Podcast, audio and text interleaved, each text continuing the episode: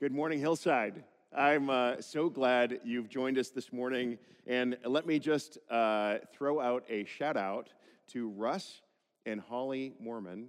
Holly, who we used to know as Holly Slater, grew up in this church. They got married yesterday, and I was privileged to perform that wedding and am thrilled to congratulate them with you. Let's give them applause, everybody. Way to go. Holly was on our staff here at Hillside for a while, and, and uh, we're really thrilled for you. And also, congrats. Uh, a couple of weeks ago, uh, honored to perform a baby dedication. Uh, we, we do child dedications here at Hillside. For we did one uh, on the patio of Ryan and Carrie Sayer, of their firstborn daughter, uh, beautiful little Victoria. And uh, what a thrill to have them pray and, and, dedicate her to the Lord.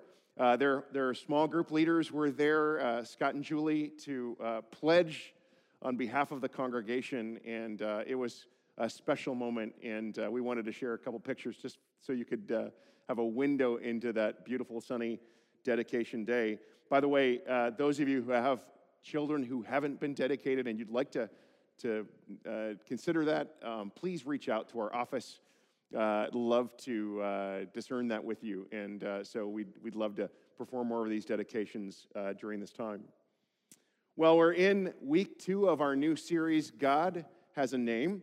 And last week, I threw out the challenge for us to memorize the two primary verses of this series the, the verses, verse 6 and 7 of Exodus chapter 34.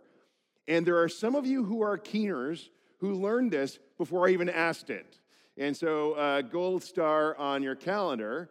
And then there's the rest of us who just need grace and our brains are rusty and all that. So, uh, we're going to show lots of this, a, a long series. So, you're going to be able to learn this and I'm going to actually try it. Uh, can we try it together? It's not even going to be on the screen at the bottom. You're going to have to try and do this with me, and I'll stumble uh, just to model it.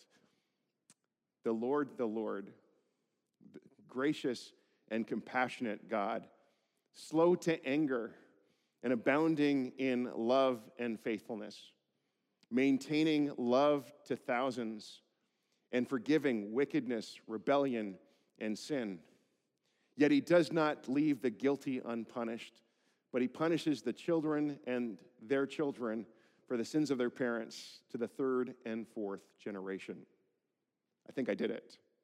May God bless the reading of his word. Well, we're in this momentous passage where God responds to Moses' prayer Show me your glory. And as we said last week, this is really asking the question who are you, God? What do you like? And God responds by revealing his name and giving this description that we just read of his character. Now, in our day, we might not get excited that God proclaims his name. I mean, isn't God's name God, right? Well, actually, no. God's name is, is Yahweh. And the, and the fact that God has a name is not insignificant and actually has potential to entirely change how we relate to the living God. And, and this is kind of foundational stuff. So, uh, this is going to be a two parter message. Uh, today, we're going to unpack God's name. And then next week, we're going to look at more of the implications that His name has for how we relate to Him and for how we live. Again, a shout out to John Mark Comer, who I'm just indebted to him for his great book by the title God Has a Name inspiring, and uh, it's been a good guide for me. So, what's in a name? It, it's funny. Uh, late last year, Angel and I applied for a Nexus Pass. You know, you can get across the border a little bit quicker. It seems like it has been a useless investment on our part. Uh, at this point, we haven't been able to use it. But in the whole online application process, something happened. Uh, I was filling out my application, then I filled out Angel's application, and uh, autocorrect or autofill, whatever it was, I got her middle name wrong. Somehow it came out as kitchen. Yeah. And, and we didn't even catch this until we were being interviewed uh, by a border guard uh, over this application process. And he says to Angel, he says, What an interesting middle name you have. Angel Kitchen Gray. I'm, I'm glad we kind of caught it. Uh, aside from official documents where names kind of actually matter, we often in our culture treat names pretty casually. More often than not, names are, are chosen because simply a parent really likes the sound of a name. I, I got Durwin not because of some great and grand meaning, but because my dad, when he was growing up on the neighboring farm, he had a best friend named Durwin. I, I, it's a rare name. I now am part of a Facebook group called My Name is Durwin. It's pretty great. But in the Bible, a, a name was far more than a label. A name was a revealer of one's character and, and destiny. Names said a lot about who you were. Michael Knowles, he's an Old Testament scholar. He writes this. He says, In the world of Hebrew scriptures, a personal name was often thought to indicate something essential about the bearer's identity, origin, birth, circumstances, or the divine purpose that the bearer was intended to fulfill. So we have classic examples in Scripture of God changing somebody's name. Can you, can you think of a couple? The, the, the one that comes right to mind is Abraham. He started out as actually Abram, but God met Abraham and changed his name to Abram. Abram means exalted father, and Abraham means father of many nations. Quite a different name meaning. Then you have Sarai, who is Abraham's wife. Her, her name meaning is, is really kind of uncertain, but scholars make a case for it as contentious. Yeah, not really pleasant. And there's some evidence that Sarai had some contentious tendencies. But God comes to her and says, You're no longer going to be called Sarai, you're going to be called Sarah which means princess. God, God redefines her life and character. She'll no longer be a person who's contentious. She'll, she'll be a person of royalty, a woman of royal character, and a woman through whom royalty would come. Uh, in the New Testament, uh, Jesus renamed Simon, who I, I think could be, I, I, don't know quite what Simon means, but I think it should mean Mr. Impulsive, to Peter which means rock. and, and later, Peter would gradually lose his impulsive streak as Christ was formed in him, and he would become a solid rock like anchor to the early church. There was no more appropriate name for a guy than, than Peter for Peter. In all of these, a new name was more than a new label, it's, it's a new identity and it's a, a new destiny. So, names while they might be casual to us, they were not casual in Scripture. They were, in a sense, your, your bio in one word. So when Moses is on Mount Sinai asking to, to see God's glory, and instead Yahweh says, I will proclaim my name, the Lord Yahweh, in your presence, it's actually kind of a big deal. John Mark Comer says, he puts it this way he says, God is saying that he'll reveal his identity to Moses He'll let Moses in on his inner godness, the deepest reality of his being. Now, now God having a name is, is a bit of a, it's got a bit of a backstory. Uh, as I mentioned last week, the, the story of Scripture is really the story of God. In, in the early pages uh, of the Bible, we learn that God is creator God, maker of everything. And later in Genesis, God initiates this uh, remarkable and, and game changing relationship with Abraham, calling him out of his homeland and, and leading him away from his heritage and his former gods and into a new life and a new land orientated around God. And Abraham goes, and, and as I said, he becomes Abraham, and he has this really great relationship with God, and yet he still hasn't learned God's name. Um, when God comes to Abraham, he says, I am God Almighty. The, the Hebrew word for God Almighty is El Shaddai. When I heard that growing up as a kid in Sunday school, I, I thought it meant else you die, else you die, something like that. El, as scholars will tell you, El was a word meaning king of the gods. When, when God calls himself El Shaddai, it's, it's a way of saying, I'm like El, I'm like the king of the gods, but I'm so much more. In other places, God calls himself El Elyon, which means God Most High, or El Olam, which means God Everlasting.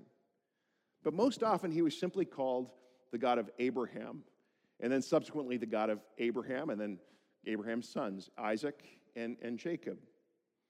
All, all that changes when we get to Moses in Exodus chapter 3. Uh, if you haven't read Exodus 3, it's uh, one of those great chapters in the Bible, one of my favorites. Moses is, is one of Abraham's ancestors.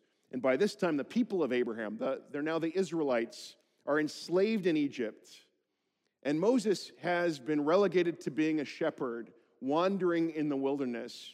And, and one day he's out walking with his sheep uh, on one of his, you know, sojourns into the back country. and he has this amazing meetup with God, where, where God speaks to him out of all things, a, a burning bush. And God's like, don't come closer. Take, take off your shoes. This is holy ground. And, and God says to Moses, I am the God of your father, the, the God of Abraham, the God of Isaac, and the God of Jacob. And, and then what happens next is we have this recorded conversation between Moses and God. It's a profound dialogue. And, and God asks Moses to go and, and, and to lead the Hebrew people out of slavery. And, and Moses is reluctant, but God talks him into it. Uh, I guess he has a way with that. But Moses asks the question okay, I'm going, but who am I to say is sending me? It's a, it's a roundabout way of asking that show me your glory question again. What is your name? And even the way he asks is, is different than, than what you'd ask if you were meeting a stranger and asking for their name for the first time. In the original language, it's more, it, it's something like, Who are you? And what are you like? And that's when God speaks his name for the very first time. It's an, incredible moment. His name. I am who I am. In Hebrew, it's Ehyeh, Asher, Ehyeh. And one of the ways to translate this phrase, I am who I am, is I, what, whatever I am, I will be. And, and, and I don't know about you, but I, I love this because it means this. whatever this God is like, he's like that all the time. He's never changing. A couple of weeks ago, we talked about the unshakable nature of God, uh, the nature of God's kingdom, I should say. And the reason why his kingdom is unshakable is because God's character is unshakable. For, for example, if God is forgiving, God is forgiving all the time. If God is slow to anger, he's always slow to get angry.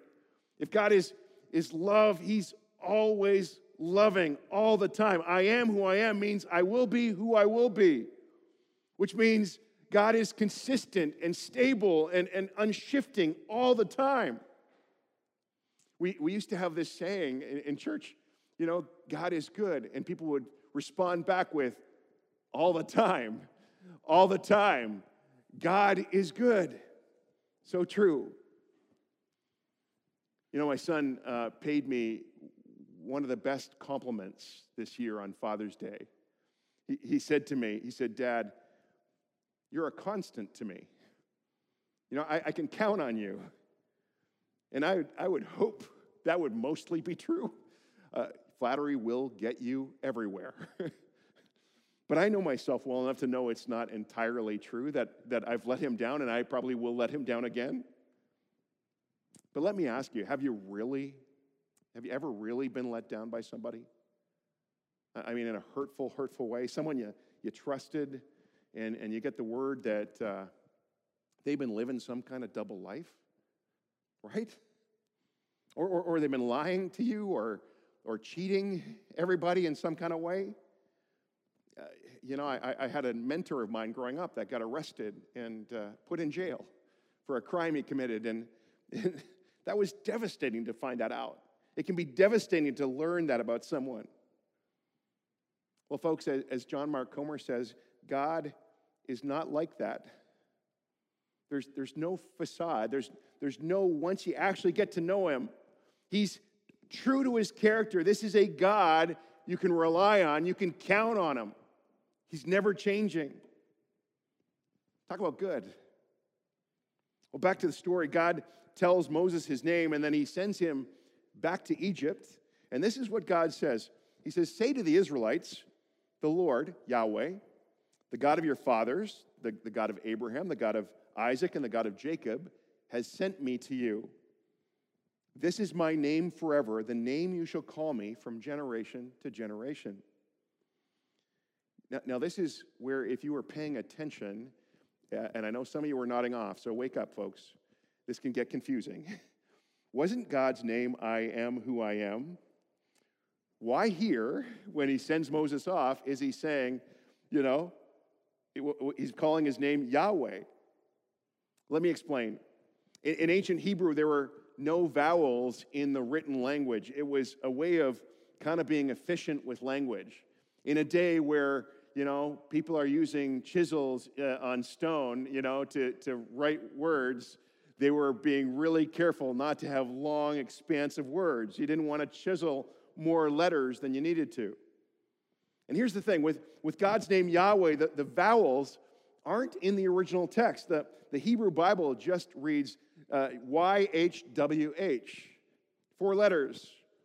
And the deal is, is YHWH is from the exact same root word as I am who I am, but Ehyeh is in the first person, and Yahweh is in the third person. Ehyeh means I am, Yahweh means He is. And so when God says His name, it's Ehyeh. When we say His name, it's Yahweh. Is that clear as mud? Did you, did you follow me? Are you with me? Uh, and so it actually makes Yahweh kind of a difficult word to translate. We, we don't know what the vowels were, we don't know what it sounds like. Uh, most Hebrew scholars think Yahweh is correct, but it's still kind of just a best guess. And the other thing that makes this challenging to know for sure is that over time, the people of God stopped saying God's name out loud.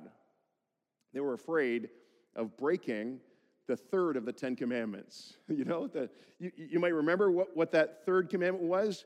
You shall not misuse the name of the Lord your God, the, the name of Yahweh your God. O- over time, to prevent themselves from breaking that commandment, they actually stopped saying his name out loud altogether. They called him other names. Uh, sometimes they just call him the name, which was Hashem. And, and the most common word they used for God was Adonai, which is a Hebrew word meaning Lord. In, in those days, there were servants and masters, and servants in that culture would, would use the word Adonai to call their master. They used Adonai, they, they began using Adonai for God. Now, because of the Jewish switch to Adonai, usually Yahweh is translated into English as the Lord. Most of our English translations do this. You'll, you'll read Lord in kind of capital letters, but what is behind that translation ought to be Yahweh. What it means is Lord has become one of the most common terms that followers of Jesus use when relating to God. Like, like in our prayers and, and in our singing, Oh Lord my God, when I in awesome wonder, I won't sing anymore, I promise. Or Lord, hear our prayers, right? And, and it seems like calling God Lord wouldn't really matter at all. Um, John Mark Comer really makes me think about this question. He challenges this. He says, In my opinion, it's a dangerous move that could make us miss out on a key facet of how we relate to God. Why?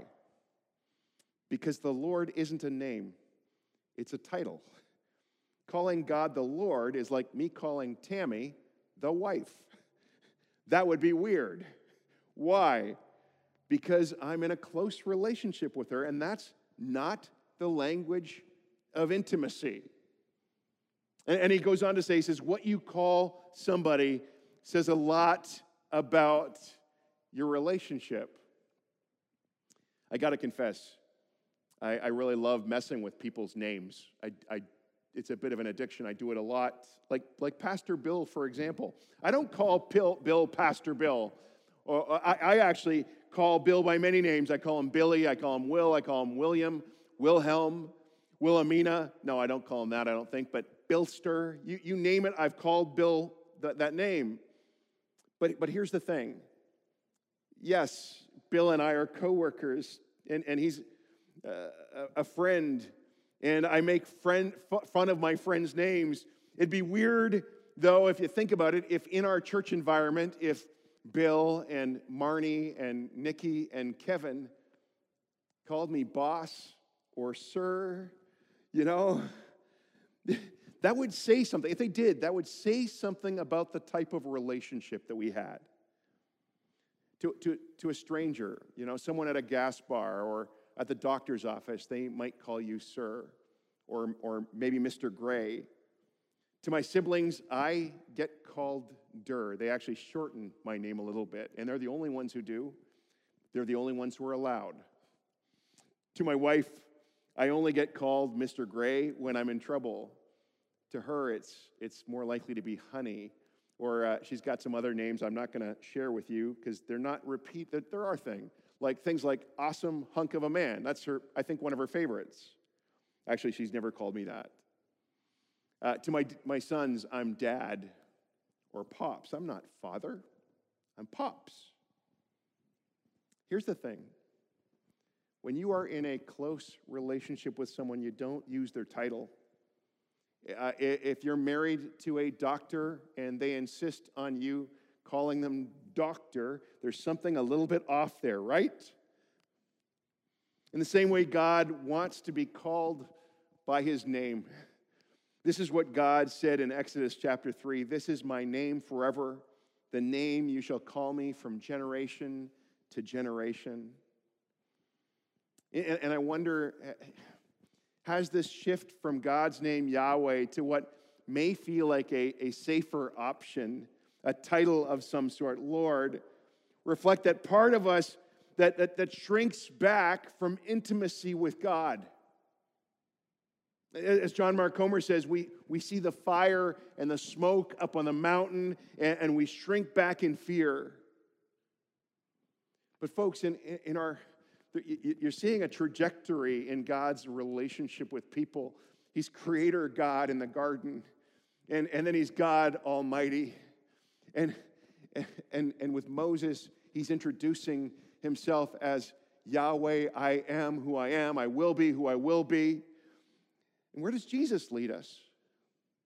The trajectory is Jesus, and he invites us to call God our Father, our Daddy, Abba, which is one of the most intimate personal relationship relational names there is. Which means that God wants to be in, in relationship with us. Just, just like God had that first person, one to one conversation with Moses he wants a, a first person, close relationship with you and with me. It's the, it's the greatest thing. So we get the name of God revealed to Moses back in Exodus 3. It's later on in Mount Sinai in Exodus 34 where God again repeats his name and unpacks what it means. He says, Yahweh, Yahweh, the compassionate and gracious God slow to anger, abounding in love and faithfulness, maintaining love to thousands, and forgiving wickedness, rebellion, and sin, yet he does not leave the guilty unpunished. he punishes the children and their children for the sin of their parents to the third and fourth generation. And it's this beautiful picture of God, all this, this great stuff. I mean, what's not to like about a God who's gracious and compassionate and slow to anger? But then we get that last line about God punishing children, and that's just a little bit jarring, isn't it? Well, folks, I'm going to ask you to be patient about that one. We're going to get there, and I'm going to say this it's going to be good. And, and I'll say this as well. Notice for now, just this, that in all of this description of God, it tilts so heavily towards God's love and mercy and forgiveness and compassion, heavily in that direction. Well, I said this is a two parter. Next week, we're going to dive deeper into what God's name means for us. Let me, let me wrap up uh, this morning with just two questions. Yahweh gives, his, gives us his name because he wants us to know him. He invites us into a real relationship with him. And, and I want you to think for a moment it, if you were to sort of grade your relationship with Yahweh, with God, what kind of a relationship would it be? Have you grown to the place where you and, and Yahweh, you and God, are connected and close? Have you got to that place where you're actively seeking Him and you've learned to kind of lean into and, and trust in, in who He is and who He said He is? Or, or maybe you're in this place where you're somehow keeping God at arm's reach, know, arm's length, at a distance. And, and, it, and it's more likely that you're treating God like an it rather than a person, rather than a thou. What, what's, what's your relationship with him like? Is he more uh, a stranger to you or, or a boss, someone far up and away? Or is Yahweh more like a trusted friend or even a father? Take a moment to consider that. What's your relationship like? Second thought is Have you come to the place where you trust and lean into the character of Yahweh? The I am who I am, the, the I will be what I will be. Yahweh is unchanging. His character is constant. He is reliable. We, we know this. We know people are going to let us down. We know that people we love are going to let us down. Yahweh, we can count on him. He's faithful. He's never changing because of his name. He will never, ever betray his name. I will proclaim my name, he says. I will be true to my name. I will be who I will be. Always. Which means in our everyday lives, which, face it, folks, are such a mix of triumph and trouble, it's hard to know what on what day. In our everyday lives, God can be counted on counted on like the very best of parents, counted on like the very best of spouses, the very best of friends. God is good all the time, all the time. God is good always. We're going to sing a song to conclude it. It's a bit of a classic now, but it's uh, one of my written by one of my favorite British Columbian uh, songwriters. Uh, some of you know him, Brian Doerksen. Brian Doerksen, uh, he writes a song called Faithful One, describing God's character of faithfulness. And, and he writes about the, the faithfulness of God. He, he, he, wrote it in a time where he was in a valley and, and he was actually in a storm. Um, his, his life was kind of going down, and, and in many ways, his, his newborn son had been diagnosed with Fragile X syndrome, a severe form of autism. And in the midst of the storm where he felt shaken, Brian pressed into the faithfulness of God. Let's sing it now together.